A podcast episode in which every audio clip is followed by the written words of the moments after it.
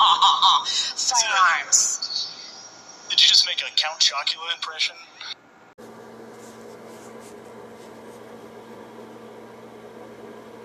As reported by iPatriot.com, a former Marine Corps veteran, Paul Whelan, who is currently serving time in a Russian prison on false charges of espionage, was attacked by a fellow inmate while in prison.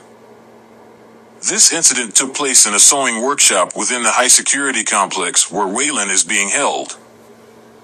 According to his brother, Dave Whelan, Paul asked the new prisoner to move out of the way, but instead of complying, the prisoner became violent.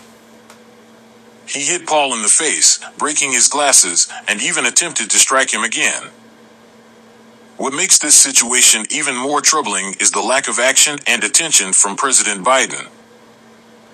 Despite Biden's boisterous rhetoric against Russia and his habitual lovesick simping for Zelensky, President Biden has not taken any significant steps to secure Whelan's release or even publicly address this assault. This raises serious questions about the priorities of the Biden administration and their disregard for our military and veterans. Sadly, Biden's apathy in regards to Whelan is not unusual. It is reflective of a larger bias against the military that has been prevalent in liberal circles for decades. Ever since the communist movement took over the Democratic Party in the late 1960s, we have seen a shift in the way our military is perceived and treated. The lack of support from President Biden is not surprising, considering his track record of prioritizing other issues over the well being of our servicemen and women.